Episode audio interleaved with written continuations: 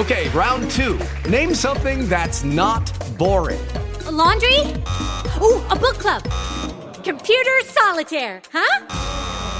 Ah, oh, sorry, we were looking for Chumba Casino.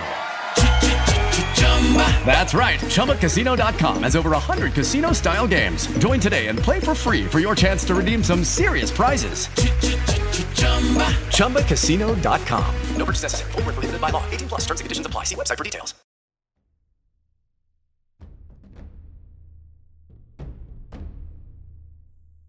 La locanda della tormenta presenta Le miniere di Re Salomone di Henry Haggard.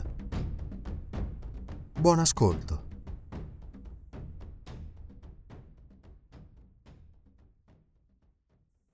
Introduzione Questo fedele ma modesto resoconto di una straordinaria avventura è rispettosamente dedicato dal narratore Allan Quatermain a tutti i grandi e piccoli ragazzi che lo leggeranno. Introduzione Ora che il libro è stampato e sta per essere divulgato, la consapevolezza delle sue insufficienze, sia stilistiche che di contenuto, mi pesa in maniera non indifferente. Per quel che riguarda il contenuto, l'unica cosa che posso dire è che questo libro non ha la pretesa di fornire un resoconto dettagliato di tutto quanto abbiamo visto e fatto. Ci sono parecchie cose sulle quali mi sarebbe piaciuto soffermarmi a lungo e alle quali, così com'è, ho appena accennato. Tra queste, le curiose leggende che ho raccolto a proposito del corsetto di maglia metallica che ci salvò dalla distruzione nella battaglia di Loho e sui silenziosi, i colossi all'ingresso della grotta delle stalattiti. Se avessi lasciato poi libero sfogo ai miei impulsi, mi sarebbe piaciuto addentrarmi nello studio delle differenze, alcune delle quali secondo me abbastanza suggestive, tra i dialetti Zulu e Kukuana. Qualche pagina avrebbe anche potuto essere vantaggiosamente dedicata alla considerazione della flora e della fauna indigene del paese dei Kukuana. A questo punto resterebbe ancora da trattare l'argomento più interessante, al quale, così come stanno le cose, ho solo incidentalmente accennato. Quello del magnifico sistema di organizzazione militare in vigore in quel paese. Sistema che è, secondo me, di gran lunga più efficiente di quello inaugurato da Chaka nello Zululand, in quanto permette una mobilitazione ancora più rapida e non deve far ricorso alla dannosa pratica del celibato forzato.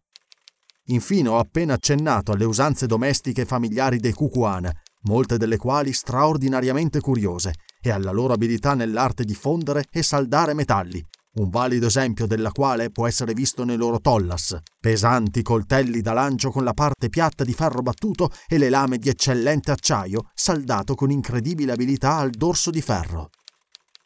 La verità è che credevo, e allo stesso modo la pensavano Sir Henry e il capitano Good, che la soluzione migliore fosse quella di esporre la storia in maniera piana e schietta e lasciare che argomenti del genere venissero trattati in seguito, nella maniera e nei termini che apparivano di volta in volta più idonei.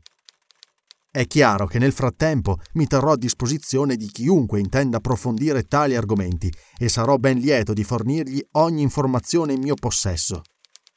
E ora non mi resta che chiedere scusa per il mio stile, come dire, un po' brusco. A sua unica giustificazione posso dire che sono abituato a tenere in mano il fucile più che la penna e che non posso di conseguenza aspirare a grandi voli letterari o a preziosismi stilistici del tipo di quelli che vedo nei romanzi. Sì, anche a me piace ogni tanto leggere un romanzo.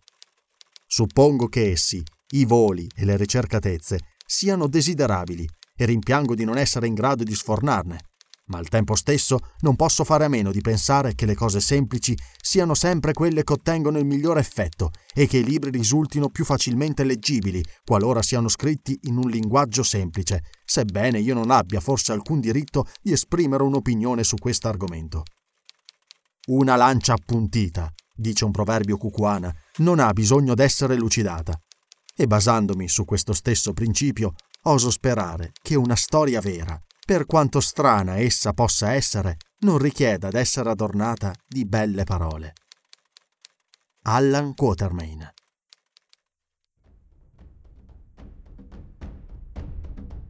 Attacco di indigeni contro una spedizione bianca 1. Il mio incontro con Sir Henry Curtis.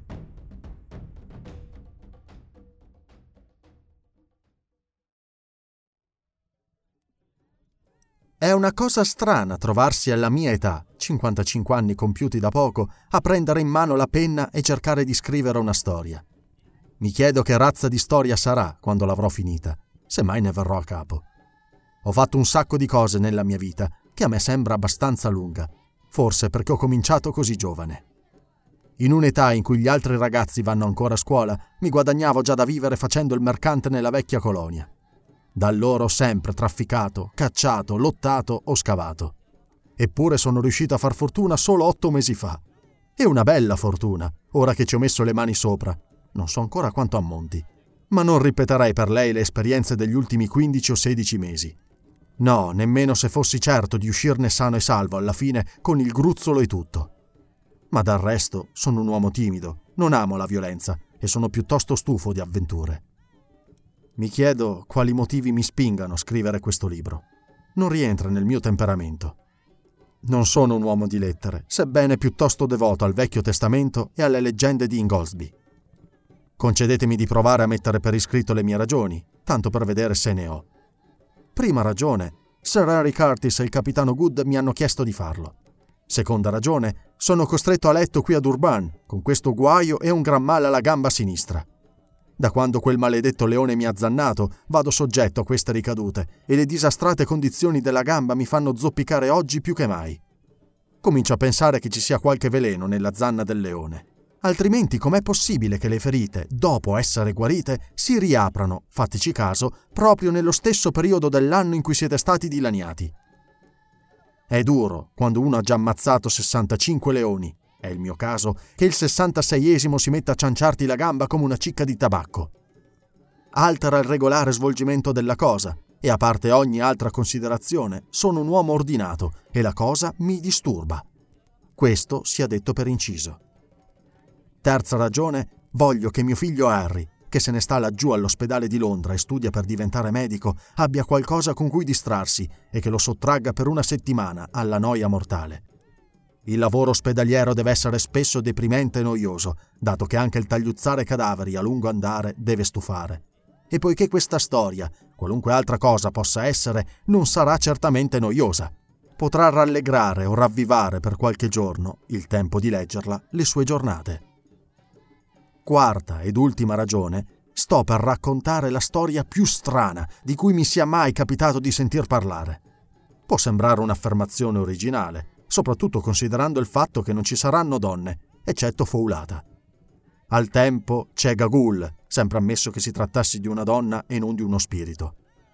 Comunque, dal momento che aveva almeno cent'anni e non era perciò in età da marito, credo sia mio diritto non prenderla in considerazione.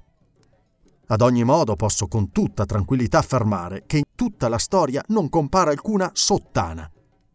Bene, credo proprio che farei bene a venire al punto. È un compito arduo e mi sento come se il mio carro fosse impantanato fino all'asse. Ma soutier soutier, come dicono i boeri, non sono certo che si pronunci proprio così, piano piano se ne viene a capo. Alla fine, con un attacco robusto, si riesce sempre ad uscirne, ammesso naturalmente che i buoi siano in gamba.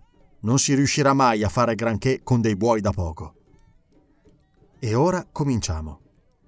Io, Allan Quatermain, di Durban, Natal, gentiluomo, giuro di dire...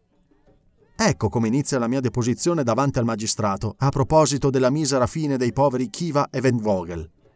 Qualcuno obietterà sicuramente che non è il modo migliore di cominciare una storia. E poi, sono un gentiluomo? E che cos'è un gentiluomo? Non lo so con certezza. Ho avuto a che fare con neri. No, cancellerò questa parola neri, non mi piace. Ho conosciuto degli indigeni che erano dei gentiluomini. Te ne convincerai anche tu, Harry, ragazzo mio, prima d'essere giunto alla fine di questa storia. E ho conosciuto bianchi meschini, arrivati freschi freschi da casa con un sacco di soldi, e che certamente non lo sono. Ad ogni buon conto, nonostante per tutta la vita non abbia fatto altro che il mercante e il cacciatore, sono nato gentiluomo. Sta a voi giudicare se sono rimasto tale. Il cielo sa che ci ho provato. Ho ucciso molti uomini in vita mia, ma non ho mai ammazzato per capriccio, né mi sono macchiato le mani di sangue innocente. L'ho fatto sempre e solo per difesa. L'Onnipotente ci ha dato la vita e suppongo fosse sottinteso che la si debba difendere. Io almeno mi sono sempre comportato di conseguenza e spero che un tale comportamento non mi verrà rimproverato quando suonerà la mia ora. Perché via, è un mondo crudele e malvagio e per essere un timido sono stato immischiato in troppe carneficine. Non so dirne il motivo, ma non ho mai rubato. Solo una volta ho truffato a un cafro una mandria di bestiame. Ma mi aveva giocato un brutto tiro, senza contare che mi ha procurato solo un sacco di guai. Sono passati 18 mesi o giù di lì da quando ho conosciuto Sir Henry e il capitano Good. Avvenne così. Ero stato a caccia di elefanti al di là di Bamanguato e non mi era andata bene. Tutto in quella battuta mi era andato per traverso e per finire in bellezza mi ero beccato una brutta febbre. Non appena mi sentii meglio, mi imbarcai in uno scomodo viaggio verso i campi diamantiferi, vendetti l'avorio che avevo e il carro con i buoi, licenziai i cacciatori e presi la corriera postale per il capo. Dopo aver trascorso una settimana a Città del Capo ed essermi accorto che all'albergo mi pelavano un po' troppo e aver visto tutto quello che c'era da vedere, compresi gli orti botanici, che ritengo siano di grande utilità al paese, e la nuova casa del Parlamento, dalla quale non mi aspettavo invece nulla di simile, mi decisi a tornare nel Natal col Dunkeld, che era attraccato in attesa dell'arrivo dell'Edinburgh Castle dall'Inghilterra. Fissai una cabina e salii a bordo. Nel pomeriggio i passeggeri dell'Edinburgh Castle, diretti nel Natal, trasbordarono. Quindi salpammo e puntammo al largo. Tra i passeggeri che erano saliti a bordo ce n'erano due che stuzzicavano la mia curiosità. Uno doveva avere all'incirca una trentina d'anni, era uno degli uomini col torace più largo e le braccia più lunghe che avessi mai visto. Aveva i capelli biondi e una barba anch'essa bionda e folta, lineamenti ben marcati e grandi occhi grigi e fondi. Non avevo mai visto un uomo dall'aspetto più attraente. Mi riportava in qualche modo alla mente un antico danese non che io sappia molto sugli antichi danesi, sebbene non possa dimenticare un danese moderno che mi ha soffiato 10 sterline, ma ricordo d'aver visto una volta un quadro con alcuni di quei tipi, che ritengo fossero una specie di zulù bianchi. Bevevano in grossi corni e avevano i capelli lunghi fin sulle spalle. Guardando il mio amico ritto in piedi accanto alla scaletta, pensai che se si fosse fatto crescere un po' i capelli, avesse acconsentito ad indossare sulle sue spalle erculee una di quelle armature a maglia e avesse preso in mano una bella scure di guerra e un boccale fatto di corno, avrebbe potuto comodamente posare per quel quadro. Questo, oltretutto, sta a mostrare quanto raramente il sangue possa mentire. Come ebbi a scoprire in seguito, infatti, Sir Henry, era questo il nome dell'omone, era realmente... Ok, round two. Name something that's not boring. A laundry? Ooh, a book club. Computer solitaire, huh? Ah, oh, sorry, we were looking for Chumba Casino. That's right. ChumbaCasino.com has over 100 casino style games. Join today and play for free for your chance to redeem some serious prizes. ChumbaCasino.com. No purchase necessary. Full prohibited by law. 18 plus terms and conditions apply. See website for details. Realmente di discendenza danese. Mi ricordava fortemente anche qualcun altro, ma al momento non mi veniva in mente chi. L'uomo che discorreva con Sir Henry era basso, tarchiato e bruno, dai tratti assolutamente diversi sospettai immediatamente che fosse un ufficiale di marina. Non so perché, ma è difficile non riconoscere un uomo di mare. Ho partecipato a safari con parecchi di loro e hanno sempre avuto modo di dimostrarsi i migliori, i più coraggiosi e i più cordiali, per quanto siano piuttosto inclini ad un linguaggio un po' troppo colorito. Una o due pagine fa mi sono chiesto che cos'è un gentiluomo. Risponderò ora. Un ufficiale della Reale Marina generalmente lo è sebbene naturalmente ci possono essere delle pecore nere anche tra loro. Immagino che sia il mare aperto e l'alitare dei venti del buon Dio a purificare i loro cuori e a spazzare via l'amarezza delle loro menti, facendo di loro ciò che un uomo dovrebbe essere. Per tornare a noi ci avevo colto anche stavolta. Si trattava proprio di un ufficiale di marina, un tenente di 30 anni, che dopo 17 anni di servizio era stato licenziato dalle dipendenze di Sua Maestà col grado onorifico di capitano, dal momento che era impossibile che potesse essere effettivamente promosso. Ecco quello che devono aspettarsi coloro che servono lealmente la regina. Essere sbattuti in mezzo ad una strada, a cercarsi di che vivere, proprio quando cominciano a capire il loro mestiere e sono nel fiore degli anni. Bene, suppongo che a loro non importi molto, ma per quello che mi riguarda preferisco essermi guadagnato il pane facendo il cacciatore. I profitti saranno magari scarsi, ma almeno non si viene presi a calci in faccia. Venni a sapere, scorrendo la lista dei passeggeri, che il suo nome era Good, capitano John Good. Era un uomo corpulento, di statura media, bruno e tozzo, piuttosto buffo a vedersi. Era sempre ben rasato e ben pulito e portava un monocolo all'occhio destro. Sembrava essere cresciuto lì perché non era sostenuto da nessun nastro e non se lo toglieva mai se non per pulirlo. All'inizio pensai che ci dormisse pure, ma in seguito appurai che mi sbagliavo. Quando andava a letto se lo infilava nella tasca dei pantaloni insieme alla dentiera, due splendide file di denti che spesso, dato che i miei non sono dei migliori, mi hanno tentato violare il decimo comandamento. Ma sto facendo delle anticipazioni. Subito dopo essere partiti, sopraggiunse la notte, portando con sé un tempaccio infame. Una forte brezza si levò da terra e una specie di nebbia scozzese all'ennesima potenza costrinse tutti a lasciare il ponte. Quanto al Dunkeld, si trattava di un pontone dal fondo piatto e leggero com'era, rollava in maniera spaventosa. Sembrava che stesse continuamente per rovesciarsi, senza decidersi mai a farlo. Era impossibile andare in giro. Così mi sistemai accanto alle macchine, dove almeno faceva caldo. Mi divertivo ad osservare il pendolo, fissato proprio davanti a me, che oscillava lentamente avanti e indietro, seguendo il rollio del battello e segnando il suo angolo di inclinazione. Questo pendolo è stato tarato male, disse improvvisamente una voce alle mie spalle, piuttosto di mala grazia. Mi voltai e vidi l'ufficiale di marina che avevo notato quando i passeggeri erano saliti a bordo. Davvero? Che cosa ve lo fa supporre? chiesi. Supporre. Io non suppongo niente, disse, mentre la nave si rimetteva in equilibrio dopo aver rollato. Se la nave avesse rollato davvero di quanto indicato da quell'arnese, non potrebbe più rollare, ecco tutto. È proprio una cosa da capitani mercantili. Sono sempre così maledettamente trascurati. Proprio in quel momento suonò la campana del pranzo e non mi dispiacque. È terrificante dover ascoltare un ufficiale della Reale Marina quando attacca con questo argomento. Conosco solo una cosa peggiore, ascoltare un capitano della Marina mercantile che esprime la sua spassionata opinione sugli ufficiali della Reale Marina. Il capitano Good ed io scendemmo a pranzo insieme e trovammo Sir Henry che aveva già preso posto. Lui e il capitano Good sedevano l'uno accanto all'altro. Io mi trovavo davanti a loro. Il capitano ed io attaccammo subito a parlare di cacce simili. Mi facevo un sacco di domande, alle quali rispondevo nel miglior modo possibile. Ad un certo punto cominciò a parlare di elefanti. Ah, signore! intervenne qualcuno che mi sedeva accanto. Vi rivolgete proprio all'uomo adatto. Se esiste un uomo che può parlare di elefanti, questo è Quatermain. Sir Henry, che se n'era rimasto seduto ad ascoltare in tutta tranquillità la nostra conversazione, trasalì visibilmente.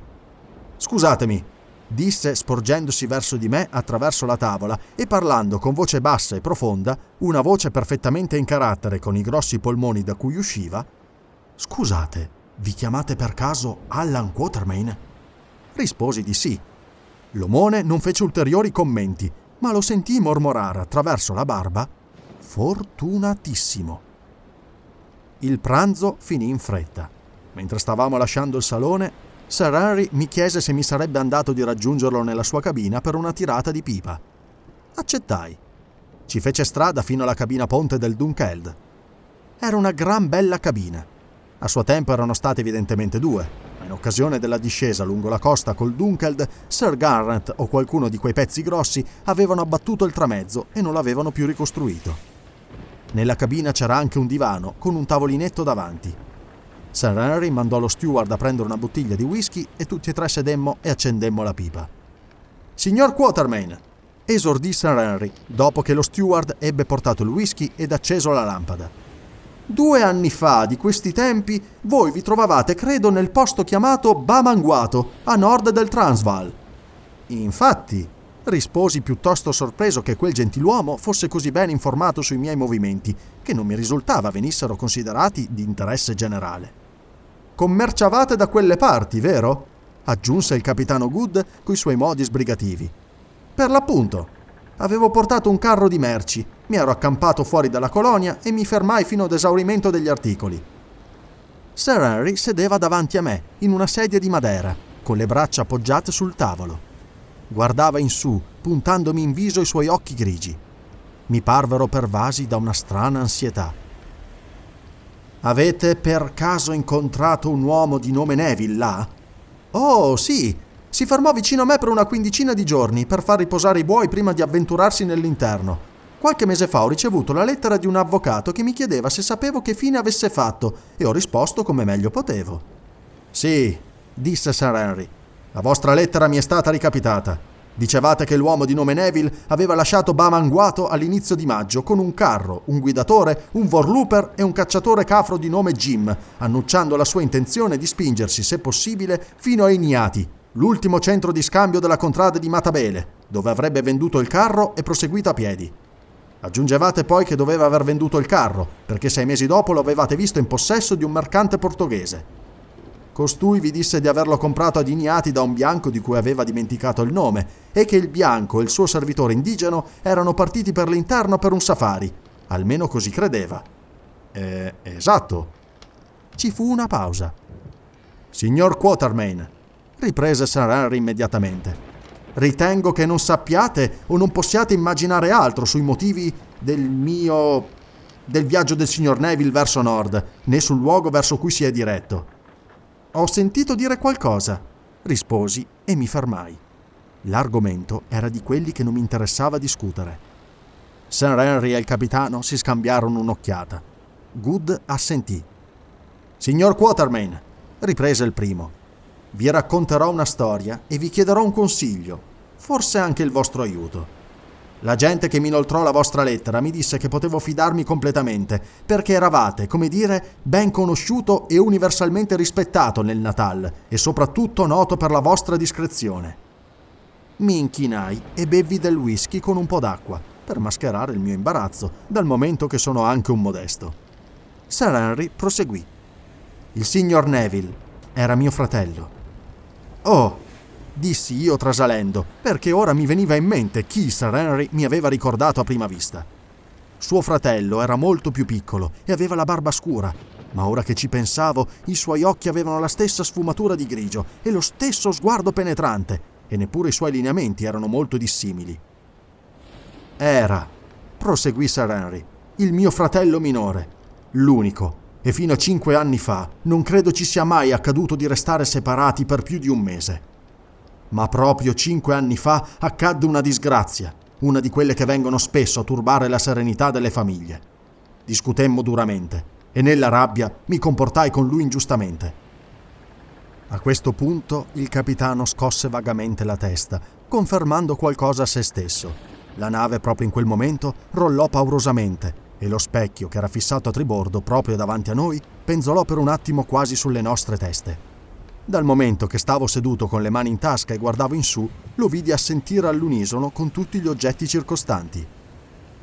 Come probabilmente sapete, proseguì Sir Henry, se un uomo muore senza aver lasciato testamento e non ha altre proprietà che della terra, in Inghilterra si chiamano beni immobili, ogni cosa viene ereditata dal figlio maggiore. Ora accadde che proprio all'epoca della nostra lite nostro padre morisse senza aver fatto testamento aveva rimandato di farlo fino a che fu troppo tardi. Il risultato fu che mio fratello, che non era stato educato a nessuna professione, fu lasciato senza un penny. Sarebbe stato naturalmente mio dovere provvedere a lui, ma in quel tempo i rapporti tra noi erano così tesi che, e lo dico a mia vergogna, e sospirò profondamente, non gli offrii nulla. Non che io intendessi rifiutargli qualcosa, questo no, solo che aspettavo che fosse lui a fare il primo passo. Ma lui non lo fece. Mi dispiace seccarla con questa storia, signor Quatermain, ma devo farlo, per rendere chiare le cose. Vero, Good? Proprio così, proprio così, disse il capitano. Il signor Quatermain terrà per sé questa faccenda, ne sono sicuro. Naturalmente, replicai, dal momento che vado piuttosto orgoglioso della mia discrezione. Bene, proseguì Sir Henry. Mio fratello aveva un conto di poche centinaia di sterline a quel tempo. Senza dirmi nulla, ritirò quella misera somma e preso il nome di Neville partì per il Sudafrica, nella folle speranza di fare fortuna, come seppi in seguito. Passarono tre anni senza che avessi notizie di lui sebbene io abbia scritto parecchie volte. Indubbiamente le lettere non devono averlo raggiunto. Ma man mano che passava il tempo, la sua sorte mi preoccupava sempre di più. Scoprì, signor Quatermain, che il sangue non è acqua. Vero? Dissi pensando a mio figlio Harry. E scoprii che avrei dato metà della mia fortuna per sapere che George, il mio unico familiare, stava bene ed era salvo e che lo avrei rivisto. Ma non l'avete mai fatto, scattò il capitano Good lanciando un'occhiataccia all'omone. Bene, signor Quatermain. Col trascorrere del tempo, l'ansia di sapere se mio fratello era vivo o morto, e nel caso fosse vivo di riportarlo a casa, si fece insostenibile. Misi in moto degli investigatori e la vostra lettera è stata uno dei risultati. A quel punto si rivelò soddisfacente, perché dimostrava che fino a poco prima George era ancora vivo, ma non forniva ulteriori delucidazioni. Così, per farla breve, decisi di venire a cercarlo io stesso, e il capitano Good fu così gentile da accompagnarmi. Sì, disse il capitano. Non è che io abbia altro da fare, come potete vedere. Licenziato dai miei lords dell'ammiragliato a fare la fame con mezza paga. Ed ora, forse, signore, ci direte cosa sapete o avete sentito dire dell'uomo di nome Neville.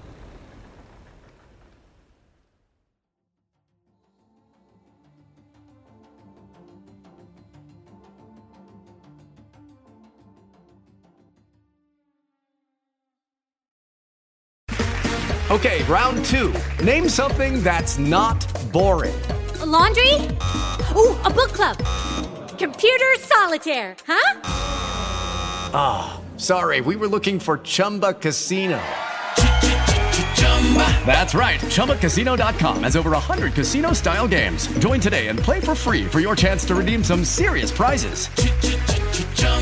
ChumbaCasino.com. No purchase necessary. Full prohibited by law. 18 plus terms and conditions apply. See website for details. With lucky landslots, you can get lucky just about anywhere. Dearly beloved, we are gathered here today to. Has anyone seen the bride and groom? Sorry, sorry, we're here. We were getting lucky in the limo and we lost track of time. No, Lucky Land Casino, with cash prizes that add up quicker than a guest registry. In that case, I pronounce you lucky. Play for free at LuckyLandSlots.com. Daily bonuses are waiting. No purchase necessary. Void where prohibited by law. 18 plus. Terms and conditions apply. See website for details.